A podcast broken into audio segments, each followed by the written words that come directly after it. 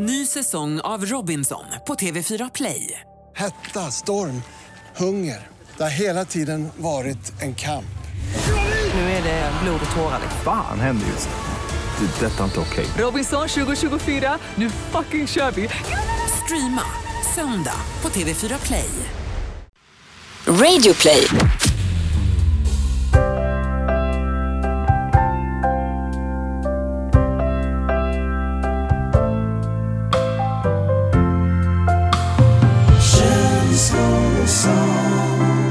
Hej alla gössar.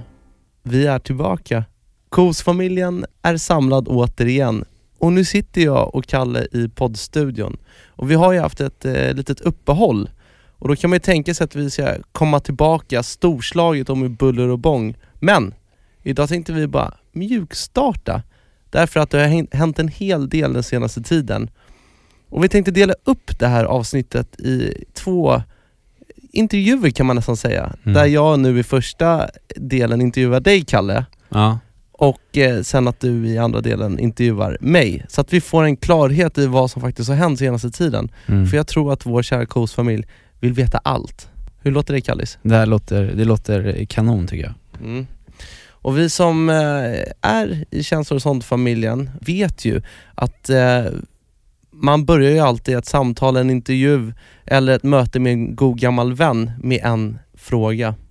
Och det är, Kallis, hur mår du egentligen? Där kom den. Mm. Jag kan väl säga så här att jag har ju mått, jag har ju mått bättre.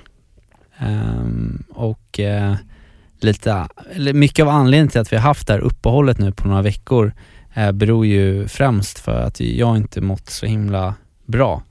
Mm. Eh, jag, har, jag har gått in i väggen. Den berömda Ja, wallen. den berömda väggen. Den tog en till slut alltså.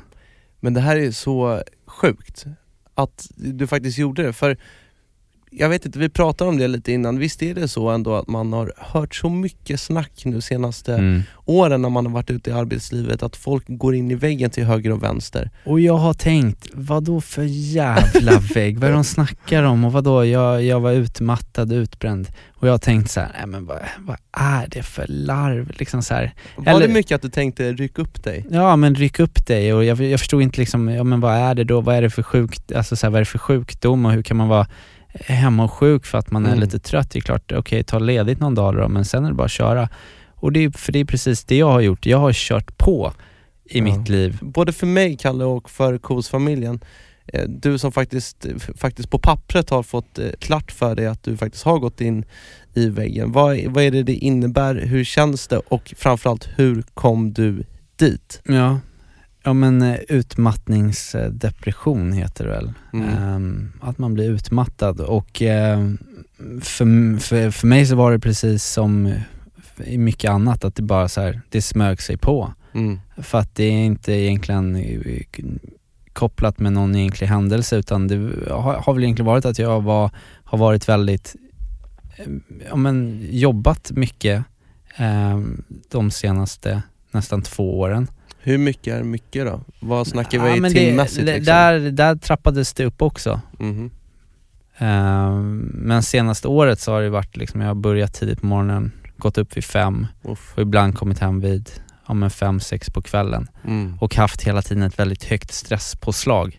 Mm. Dels att, att jag vill prestera, prestera och eh, sen känt också krav från andra håll och kanter. Mm. Eh, en stor anledning till att det till slut blev för mycket är nog också för att, att jag har, jag är sämst på att sätta gränser och säga nej. Mm. Och jag, här har man en podd där man ska berätta hur man känner men jag har hållit så extremt mycket så här inombords. I vissa liksom sammanhang har jag svårt att säga att det här klarar jag inte för jag vill bara vara en ja-sägare, Mm. vara folk till lags och visa att jag kan och ha extremt höga krav på mig själv. Mm. Eh, och allting har ju gått bra också. Alltså jag, det är det som är kanske lite det här konstiga hela för att jag har egentligen haft allt jag velat, ha drömt om i mitt liv. Din karriär har ju gått spikrakt upp sen du satte din fot i radion. Exakt, och, sen, eh, och det är nog därför också jag har velat så mycket för att i- jag hade en period innan dess, innan jag började där, Mm. jag varken hade någon flickvän eller hade någon, eh, hade någon jobb och sen, Mm, så, sen så blev det bara att jag körde på i 180. Och till slut så började jag ju känna av alltså fysiska symptom.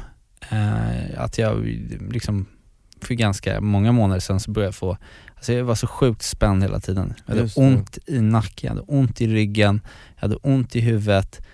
Eh, och jag liksom förstod att det kom för att jag liksom spände mig, för det är det man gör när man stressar. Ja, för visst var det så att du fick någon eh, massagebehandling här på jobbet Mm. innan du verkligen gick in i väggen och då var det ju någon som berättade att du låg lite kritisk till, eller vad sa hon? Ja men precis. du var att- inflammerad? Ja, att jag hade inf- inflammationer i, mellan liksom skulderbladen, hela ryggen var som så här tungt block liksom. Var det inte så att hon, det var det värsta hon någonsin hade? Jo, hon sa att, det här, hon sa att du, du är en enda stor knut sa hon. Ehm, och, Stackarn, eh, fan. och alla de där grejerna, alltså, och till slut så blev det ju till den punkten att jag så här vaknade upp och bara fan, jag kan, jag kan inte, jag kommer inte ur sängen idag liksom. Och jag, och jag fattade själv inte riktigt vad det var så här. Utan det var inte ens förrän jag kom till en läkare som kunde så berätta för mig vad det var för liksom Mm. att till, alltså till slut så, det, det funkar inte att köra på för hårt för att man eh, stressar och utsöndrar mass, massa kortisol och mm, ja, till slut så blir du helt så sönderkörd liksom. Och också Mm. så här hur tank, tankarna liksom bara, det bara gnagde i huvudet liksom. Men det här har jag undrat över ganska Ja. mycket för jag har ju hört folk som säger att jag kommer inte upp ur sängen. Och jag då som inte alls har varit i den här världen, kan inte du förklara, vad, vad, är det, vad innebär det? Är, det? är det att man inte har någon ork i kroppen eller är det att man har för mycket ångest och ligger i smärtor eller vad är det som händer? Ja men liksom? typ, typ, typ alltihop alltså. En alltså så här sjuklig ångest liksom. Mm. Alltså som, som du har haft säkert i, i, för ångest är ju inget farligt att ha egentligen. Det har man ju i så här korta perioder. Eh, Det är ju ångest är ju, och den här stressen och oron, det är ju liksom, som jag har förstått i alla fall, att man, man skyddar sig liksom. Man blir så på helspänn, man är rädd liksom. Mm. Eh, Men om du har den helt kontinuerligt hela tiden, då, då, då blir det ju till slut att du får liksom känna så här fysiskt liksom. att- Mm. Men vad sjukt alltså. Jag har, ju, jag, har ju, jag har ju märkt att du har mått kass också och jag har sett att ditt ansikte har blivit, eller blev gråare och gråare tills den dagen som du faktiskt satte ner foten och eh, slog ett slag för dig själv nästan och sa upp dig. Ja, men jag, mm, det är ju så, någonstans så blir det också så att man inser att, fan, att, eh, att hälsan liksom går, Mm. går först. Hur funkar rehab för en människa som har mått så dåligt med stress och sånt där? Hur tar man sig därifrån? Har du påbörjat någon Ja, resa där liksom, eller hur ser Mm. det ut? Jag, jag går och snackar eh, hos en psykolog, Moget. Det är Ja. väldigt inne. extremt inne. Men också jag, jag tycker det är jätteintressant liksom. Mm. Därför att eh, du och jag kan ju snacka jättemycket men just när det kommer till så här, va, jag har inte lyckats, riktigt lyckats förstå ibland varför jag har liksom så här, får vissa tankar och varför hon är väldigt duktig på att förklara Mm. varför man, hur saker och ting liksom är kopplade liksom. Ja. Och det är egentligen i mitt fall, så här, det, är, det här är ju skitvanligt liksom. Hon sa du är skolboksexempel på någon som är liksom fått Mm. så här utmattningsdepression och stressar du för mycket och för en längre tid då, då orkar liksom inte, då sätter kroppen till slut nej liksom. Mm. Så vad är hennes rekommendationer? Är det fortfarande att, Nej men att man ska vila, det är det enda. Att, att, ta, det, att ta det lugnt liksom. och vila. innebär det Lion Bar?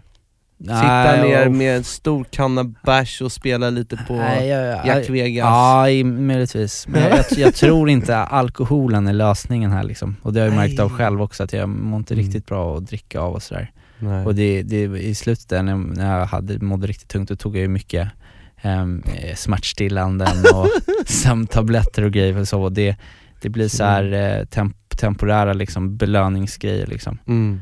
Eh, men, eller belönings, men ja, så här för att bara Dämpa dämp- smärtan, och dämpa, dämpa Ja. tankar, dämpa Ja allt. exakt, dämp, för det blir bara att det går, Dämpa känslor. ja det går på högvarv liksom. Mm. Men jag känner mig ändå eh, att jag känner mig ganska, ja men, eh, så optimistisk inför, Mm. Men nu, det, det, det är bra att jag tar det lite på allvar nu. För att, att jag inte så här bara, rycker på axlarna. nej, utan att jag tar det på allvar, ser till att man får vila och återhämtning liksom.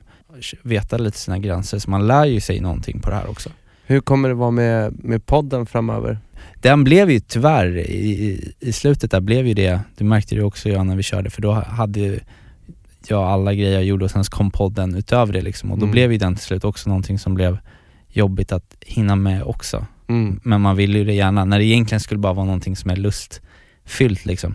Mm. Och det är väl det som känns eh, som är det optimala nu liksom, att den ska liksom inte vara förknippad med någon press liksom. Mm. För den ska ju, den ska ju ge, ge dig och mig bra energi Mm. och då förhoppningsvis ge lite bra energi till våra lyssnare också. Ja, då var det jättetråkigt att du sitter här och jamrar dig. Nej men nu, en, exakt. en halvtimme. Nej, ja, men jag ska, jag ska, Vilken bra energi du ger jag nu. ska rycka upp mig. Utbränd. Utbränd, alltså egentligen får man ju bara rycka upp sig, egentligen. Alltså egentligen. Ja, det är det också, jag, jag försöker ta det här på allvar men samtidigt kan jag också bara känna, "Shh, lugn Kalle. Fast det är samtidigt ganska inne att vara utbränd Jag och gå till det. psykolog och grejer. Snyggt ju. Men, men, Vilken karriärskille. ja, exakt. Ja, jag brände ut mig här för några år sedan. Du, det är väldigt snyggt att ha det i ryggen alltså ändå. Men det är ju, var och varannan person jag har träffat har ju också eh, Ja, det märker man ju nu. Ja, och, då, och där känns det lite, det är ungefär som att prata med de, få, de människorna, det som är skönt är när man träffar folk som har bränt ut sig eller som kan någonting om det, Mm. till skillnad från hur det skulle vara att prata med mig för ett tag sedan när jag bara ryckte åt axlarna åt alla som sa att de Mm. var utbrända. Det är lite som att man får bröder som andra personer som tappar hår liksom. Att man känner igen de här symptomen och så, här, så Ja, för det är också så här, någonting som man inte pratar om särskilt mycket förrän väl någon blir drabbad av det. Precis som tunnhårighet också. ja. Och då möts man. en helt annan förståelse för folk, för folk som har eh, bränt ut sig. Så att man ska, man ska lyssna på kroppen, det ska man faktiskt göra. För det är ingen som tackar om du kör slut på dig själv liksom. Du har ju bara dig själv och din kropp när allting kommer omkring liksom. Mm. Men nu är vi på banan igen. Men det var fint att se dig Kallis. Ja, detsamma. Du har ju fått vila eh, mycket senaste tiden, men vi har ju hängt lite grann. Mm. Men det känns ju som att det finns mycket att, att prata om. Men som sagt, det är lite mjukstart idag och Ja. jag är bara så jävla glad att vi ens sitter här. Och eh, välkomna tillbaka alla Ja, gössiga lyssnare. Hej då! Hej då! Så efter den där deprimerande starten av eh, podden så eh, byter vi plats. Nu är det jag som får sitta i intervjuarstolen och du Niklas som ska få bli lite intervjuad där. Hej hej. Eh, Och som alla kvalificerade journalister vet så börjar man ju varje intervju med en fråga. Mm. Hur mår du Niklas? Egentligen? Ja. Nej men jag mår ju som sig bör. Alltså som en prins. Är det något speciellt som har hänt? Ja det kan man nog säga. Ja, Jag har ju inte ens eh, lastat ut det här i podden, det är ingen som vet men jag, jag ska bli pappa. Jag ska bli far. Jag ska, jag ska, jag ska bli fader. Alltså det... Jag ska bli lattepappa. Du, du, ska få, du ska få ett barn Niklas. Jag ska få barn.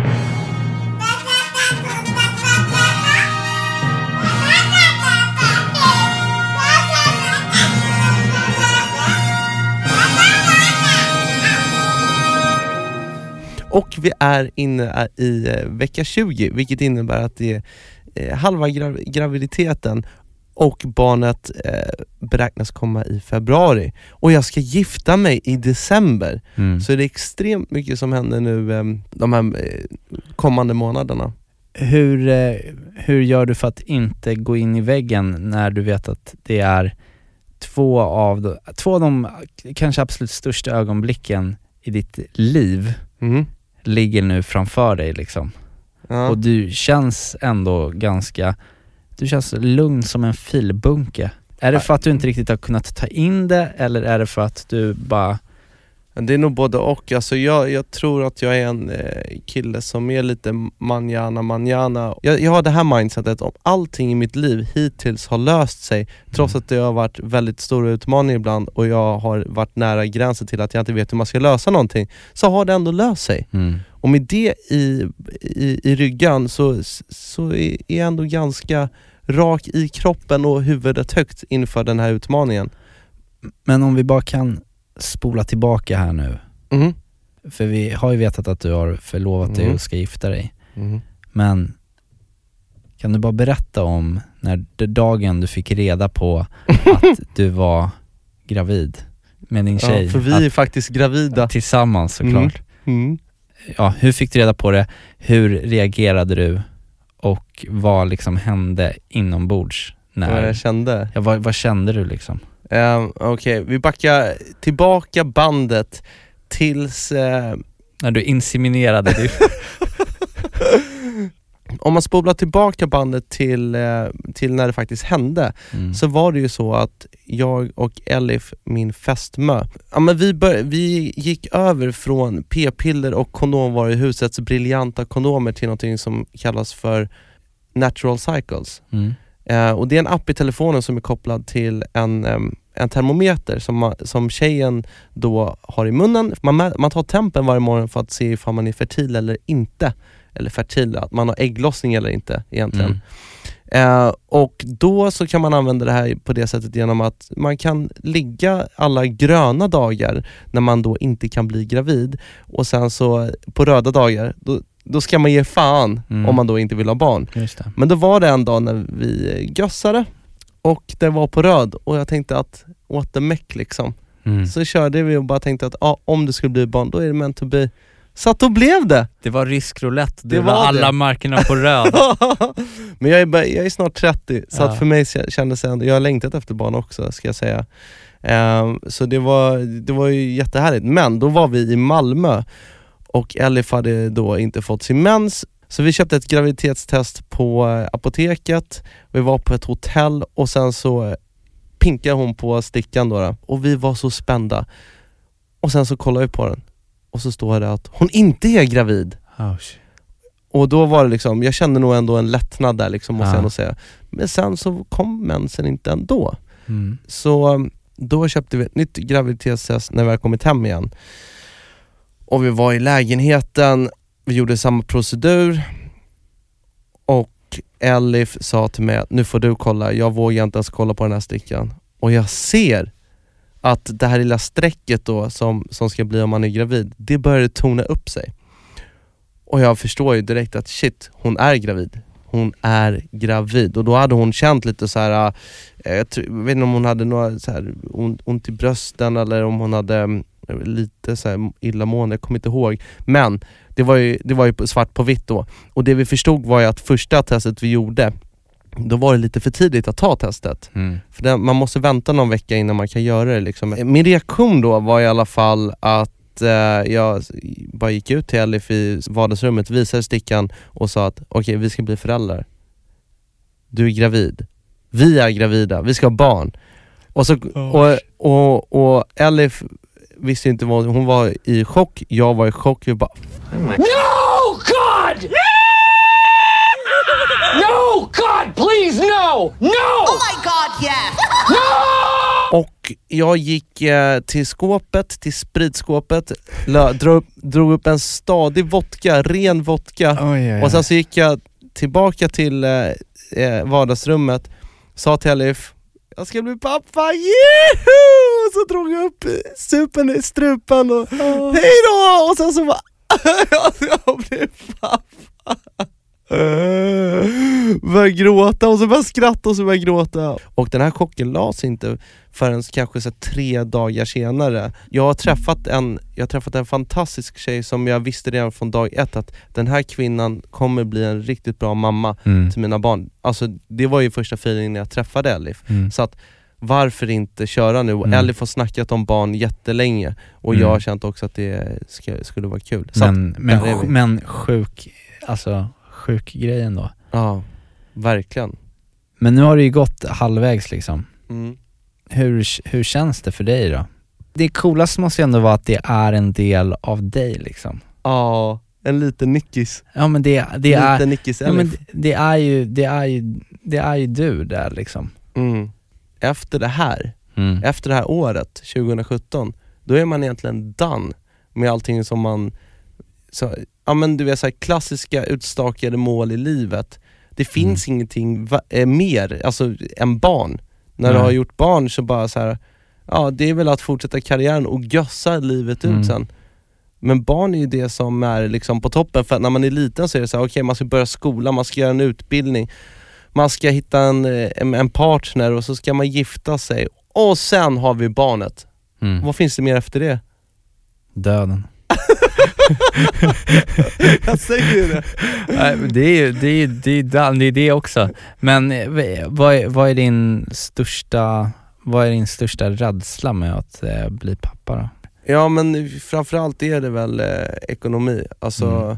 jag som inte har ett fast jobb, ska, jag- ska, jag, ska jag fortsätta vara artist, Mm. som jag tycker är det roligaste som finns, men där pengaflödet är väldigt, o- alltså det är väldigt olika från månad till månad. Det går inte att vara, vad ska man säga, egoistisk. Eller alltså så här, du, Nej, kan, du kan ju vara precis. egoistisk mot dig själv och leva snålt om du får leva din Ja, dröm liksom. Exakt. Eh, Men du får inte gå ut över ett barn som ska leva i, men alltså å andra sidan, så här, man, det beror ju på hur man tänker på det där. Mm. Därför att barn klarar sig med lite gössiga second hand-kläder Ja. och de behöver egentligen inte den där dyra va- vagnen för 12 000 spänn Nej. utan man kan gössa runt med en liten sjal på magen och bara ge jättemycket kärlek. Mm. Alltså jag lyssnar på massa poddar om det här med att vara förälder Mm. och massa barnpsykologer och sånt där som tycker att man daltar alldeles för, för mycket på vissa sätt och så glömmer man bort liksom det som är egentligen kärnan och det som är viktigast. Mm. Och det är närhet och kärlek. Eh, att vara närvarande, Mm. alltså att det är det som lägger grunden för hur personen blir sen när Mm. personen blir äldre. Det jag gör nu i förberedelse för att bli pappa är väl att jobba så mycket jag bara kan, ta reda på eh, lite saker om hur det är att vara pappa genom att prata med andra pappor och att, eh, och att lyssna på poddar. Och sen också att finnas där för Elif. Mm. För hon har ju haft ett helvete och mår så dåligt och Mm. äh, det, det är ju inte lätt, alltså jag blir så imponerad över kvinnor Mm. eh, överhuvudtaget, att få gå igenom det här. Och vi har bara kommit halvvägs, tänk Mm. förlossningen, förstår hur mycket kärlek det ligger i det liksom. Och hon tar hand om barnet nu ju. Mm. Hon tar ju hand om barnet genom att käka rätt, röra på sig rätt, Mm. eh, fixar och dona, ta reda på saker, alltså mycket mer än vad jag gör. Det är så, det är otroligt orättvist egentligen, att hon ska ta all den här smärtan, illamåendet och allt sånt där Fast hon får ju också, tillbaka det. hon får ju också tillbaka i och med att hon får den här direkta kontakten Mm. med barnet och liksom får uppleva hela det här. Den kan jag tänka mig bara, alltså Mm. anknytningen till, till barnet som blir så naturligt, att barnet direkt är beroende av mamman och sådär. Mm. Men du Niklas, eh, vad har gjort liksom starkast intryck under de här första 20 veckorna? Eh, det var nog, alltså dels var det när, eh, när vi då fick reda på att vi var gravida, för Mm. det var ju så chockartat och det var ju både här, lite sorgset på ett sätt för att man så här, lämnar en period i livet eh, och går in i nästa fas, men också sjukt mycket lycka i det för att det skulle bli så himla härligt. Men sen var det ju att gå på första ultraljudet. För Mm. man gör ju någonting som kallas för ett kubbtest om man bor i Stockholm och är så privilegierad att man faktiskt kan göra det helt gratis. Och ett kubbtest innebär då att man eh, gör en liten eh, kontroll på barnet för att se om det är någonting som är fel. Är det när man smetar ut eh, någonting, liten kräm på magen Ja. och sen går man med en sån här, eh, Ja, ultraljud. ja, Snyggt! Ja men exakt. Och det var ju sjukt därför att jag har ju, det har jag berättat om i podden tidigare, jag har ju varit och gjort ett ultraljud för länge sedan när jag var 20 år, mm. för 10 år sedan nästan. Och då såg vi ju barnet, men då slog inte hjärtat och barnet var dött. Mm. Det var, ju, det var ju otroligt smärtsamt och jobbigt på alla sätt. Och nu var jag tillbaka i den här stolen och fick se den här skärmen. Mm. Och jag var ju så nervös. För jag visst, man visste ju inte, både, varken jag eller Elif visste ju om det här barnet levde, om allting stod rätt till eller hur det var. Så vi var ju supernervösa. Men då kommer vi in, sätter oss och hon är ganska snabb på att sätta den här lilla mackapären mot magen. Och på skärmen så kommer det upp ett barn. Och direkt säger då den här barnmorskan att eh, hjärtat slår. Mm. Och att få höra att hjärtat slår, det var, alltså jag, då, blev jag, då hamnade jag i chock igen. Ja. För jag bara okej, det är en levande varelse där inne. Det, det, det är ett barn. Och, eh, och också till skillnad från första gången, jag visste ju inte, jag trodde ju man såg stillbilder, jag fattade inte att det var eh, film. Och jag visste inte att barn rörde sig där inne så tidigt. Men det, det jag fick se var en liten sprattelånge liksom, Ja. med stort huvud Ja. som bara gössade runt där i magen och eh, det var ett jävla liv och alltså jag, jag blev jag blev helt stum alltså, jag både skrattade och blev tårad i ögonen liksom. Elif började gråta direkt. Oj. Så sen efter det här eh, mötet och alltihopa såg superbra ut, de sa att all, alla värden var perfekta och du vet, åh, det känns så jävla bra.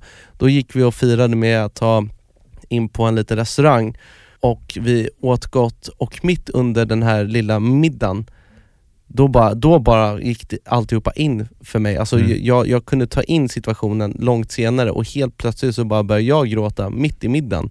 Så jag bara, av lycka då, men Mm. alltså det, att, också att det var som chock. Eh, Det var så fint liksom att se att där är en liten mini-mi Mm. i den bästa människan som jag vet, Elif. Mm. Så bara, vi har gjort en liten gösse där. Så att eh, sen efter det så kändes alltihopa mycket tryggare och lugnare. Sen gjorde vi ett till ultraljud nu för någon vecka sedan och alltihopa såg jättebra ut fortfarande. Så att nu är det egentligen bara att eh, vänta för alla organ är utvecklade. Nu ska den bara jäsa i ugnen och sen hoppas vi på att det blir en bra förlossning i februari och att bröllopet går hyfsat med en stor Magge. Wow. Det råder ju ingen tvivel om att eh, du kommer bli en fantastisk pappa till det här lilla barnet. Så kär, ta lite whisky ska vi se på en centiliter, det märker inte mamma. Och, eh, och det roliga, alltså, det, det roliga är, det är ingen som har frågat hur mår farbror Smoken? Det kan vi ställa motfråga då. Smoken, hur, hur reagerade du förutom att du blev chockad? Vad har du tänkt under tiden nu, under den här graviditeten? Fan ska han gå? Ja, men jag, jag tänkte, nej men jag, jag, jag, jag blev, jag, blev ja, men jag hade svårt att ta in det. Ja. Vi är alltid lite på så olika nivåer liksom, du vet så här. Nu hade jag precis gått och skaffat liksom tjej också, för att annars har det varit att du var för tjej, jag har varit singel. Så, så ska du alltid hoppa upp en jävla trappa, ska du gifta dig så ska du skaffa barn. Då måste jag ju jobba som tusan för att komma upp, för jag tänkte att vi skulle vara lattefarsor Jo tillsammans. men det är det som är så bra, för att jag och Elif, om alltihopa går hyfsat bra här nu då, Mm. då hade vi förhoppningsvis tänkt att det vore trevligt med ett barn till sen, Just om det. inte alltihopa, Mm. ja men om alltihopa går okej. Och Mm. till nästa barn, gissa vem som får sitt första då? Då måste vi tajma det där ja. Ja. Exakt. Men det ska bli väldigt roligt att få komma och vara den där lilla busiga farbrorn där till, till barnet. Ja gud, världens bästa Uncle Smoken. Mm. Det ska, jag, är, jag är himla glad för er ska jag säga och ert, er graviditet och ert barn. Och det ska bli roligt att följa här för nästa vecka kanske vi får höra någonting nytt. Mm. Ja vi får väl Då se. kanske man fått reda på vad det är för eh, kön, vem Mm. vet? Eller vad som, om det har sparkats och grejer. Mm. Det ska bli följetong på det. Mm, mm. Men du eh, Kallis, Ja, hur, eh, hur känns det att vara tillbaka och snacka ut om det som har hänt eh, senast? Är det ångestfyllt eller känns det, det, känns, bra? det känns jättebra. Det känns bra att vi gör det liksom bara så här på, på vårt sätt som Mm. vi gör det nu. Men det är en grej som, som jag tycker fattas och som jag eh, och du och alla vi som har gått igenom olika saker nu skulle behöva riktigt mycket av. Och det är ju Peter Borossis lugna Oh. stämma. Eh, och eh, vi träffade på honom här i korridoren när vi kom Mm. till poddstudion och han gav båda oss en stor varm eh, kram. Mm. En- Liten extra till dig. Ja, och med sina vet. snälla ögon och sin lugna, han verkligen tog in en bara och gav så mycket kärlek. Ehm, och eh, äh, det är fantastiskt att vi ska nu få lyssna på ett nytt eh, avsnitt av En lugn stund med Peter Borossi. Här kommer den. En lugn stund med Peter Borossi. Varje morgon så går jag en morgonpromenad numera. Jag promenerar längs ett motionsspår som är helljusbelyst. Jag började i somras och det är ju en, en väg på mitt hälsoprojekt. Häromdagen så slog det mig. Det var så vackert. Och jag kände en sån enorm frid inombords. Genom lövverket, genom barren, genom grenarna trängde solen fram och skapade en, en vacker bild. Och när jag såg det här blev jag alldeles varm i ansiktet. Jag bara kände inombords att oh, nu mår jag bra. Och då bestämde jag mig för en sak. Det här ögonblicket ska jag komma ihåg. Det här ögonblicket ska jag ta med mig under vintern, när det blir mörkt, när det blir kallt, när man kanske inte ser solen mer än någon timme varje dag. Jag ska spara det där ögonblicket inombords och plocka fram det när jag mest behöver det. Det finns stunder i livet som man aldrig vill glömma. Stunder när allting känns perfekt. När livet är så som man vill att det alltid ska vara. För mig handlar det om naturupplevelser. Det kan handla om ett vackert sceneri. Det kan handla om en kyss. Det kan handla om väldigt mycket. Men sparar man på de där lyckliga stunderna så är det lättare i mörka situationer att klara av det jobbiga. Så gör som jag. Samla på lyckliga stunder. Det berikar ditt liv. Det gör dig lyckligare och det får dig att må bra.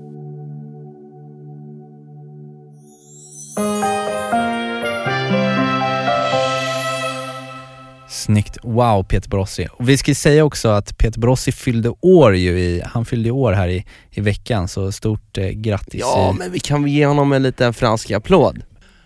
Un, deux, trois! Un, deux, trois! Grattis Peter. Grattis Peter. Och nu ska vi egentligen eh, rappa här, Mm. eh, köra en freestyle. Men jag känner ju liksom att eh, Du är utbränd. jag är utbränd och min musi musikaliska Det här kommer ju, jag, det kommer ju, jag kommer ju komma tillbaka comeback med en ny, eh, ny energi för, för sånt också. Eh, och skriva så här djupa låtar om den svåra tiden och allt sånt där. Smoken är tillbaka och grejer. Ja, Men eh, det, då det, passar det väldigt bra att vi har en pärla på lager Mm. som inte vi har spelat upp för vår eh, känslor och sånt familj. Precis innan det brakade loss lite för mig så var vi tillbaka i Vakna med Energy Studio för en Ja. ny rap attack. Och vi hade ju, eh, vi hade ju celebert besök där i studion också, för vi passade ju på. Tove Lo var på besök i eh, Sverige, hon är ute och flänger överallt, hon är det, stor! Det är ju en världsartist alltså. Ja, hon är, kolla hennes streams på Instagram, kolla hennes videos. En liten detalj som jag ändå vill säga, Kallis. Hon, hennes videos som är så bejublade och Mm. är, eh, det är top notch videos som eh, folk älskar. Vet du vem som har regisserat de videosarna? Nej. Tim RM. Aha. Och Tim RM var killen som gjorde min första video som inte ens ligger ute längre, men för svett. Det är en kul detalj att veta. Jaha, shit. Men Tove Lo var i alla fall asgullig. Vi fick ju en, en, en liten stund där med henne och vi skulle göra en rap attack. Mm. Och det, det var ju fett att få eh, uppträda med en, en, Mm. en världsartist. Vi hade ju skrivit eh, rappen och, och refrängen också och Ja. hon tyckte att det var fett. Mm. Så att eh, vi tar väl och lyssnar på den här. Så här lät det. Veckans freestyle! May I have your attention, please? May I have your attention, please? Will the real Slim Shady please? I repeat, will the real Slim Shady please stand up? We're gonna have a problem here. Energy rap attack. Okej, Tove Lo in the house. känslor och sånt. Yeah, yeah, yeah. Ey, lyssna. Uh-uh. Robin här till dig. Du brukade vara fin, yeah. Du brukade vara vi, yeah. Men du har ändrat på ditt liv. Nu tänker du endast på dina cash och dina deals. Ah, du fick ett jobb, det var på tiden. Flyttade till Stockholm, synd i enda stilen. Nu skryter du om bilen, dina franska viner. Klär dig som profiler. Peter Sipen. Ah. Vad är det som har hänt? Du hänger bara på kändisar och hänger på events. Var är min kompis som jag haft sen jag var 12? Skippa dina poppis fasader, jag vill bara ha min vän. Det är som att du glider på off-pist är minst lika stiv som Carl Bildt Du tror det är the shit med kava på dagtid Men du har blivit kall, borde få ett polar please Saknar dig min broder, sakerna vi gjorde. Vill inte gå på kick-off för Globen. Saknar dina satans makaroner. Tove Lo, kavla upp ärmarna, det är dags att sätta tonen. Du är för cool nu, egot är för stort nu. Dansgolv vid halv tolv, du är för cool nu. Du är dusch nu med resor och ett stort hus. Helt sjukt att du ska spela cool nu. Du är för cool nu, egot är för stort nu. Dansgolv vid halv tolv, du är för cool nu. Du är i dusch nu, egot är för stort nu. Helt sjukt att du spelar cool nu. Ja men vad säger man? Ja, su- succé där. Ja, det man ska komma ihåg att vi, vi hade ju bara typ en tagning och hade skrivit eh, det där kvällen innan liksom. Och, och, och, och också en stor, stor eh, eloge till dig som, alltså du, det här var, som du sa innan, det var precis innan det brakade loss för dig och du gick in i din eh, vägg. Alltså jag har aldrig sett en gråare Kalle som mådde så dåligt. Ändå så lyfter du dig upp ur graven, tar dig i akt och, eh, och spottar och du gjorde det så jävla bra Kallis. Ja. Stor eloge till dig. Ja men tack, tack. Och stort tack för eh, det här avsnittet. Det känns bra att vara tillbaka Mm. i Känslor och sånt-studion med dig Niklas. Detsamma. Eh, och stort tack också för alla som har stöttat oss under den här, Ja. ehm, den här, det här lilla uppehållet som vi har haft. Mm. Eh, och ehm, det känns väldigt bra att, att vi har Känslor och sånt-familjen med Mm. oss i vått och torrt. Mm. Och Kallis, Mm. vi älskar dig. Jag älskar dig också Niklas. Vi säger ju bara en sak. Det vi gör vi. säger Hej då! Det blev väl jättebra.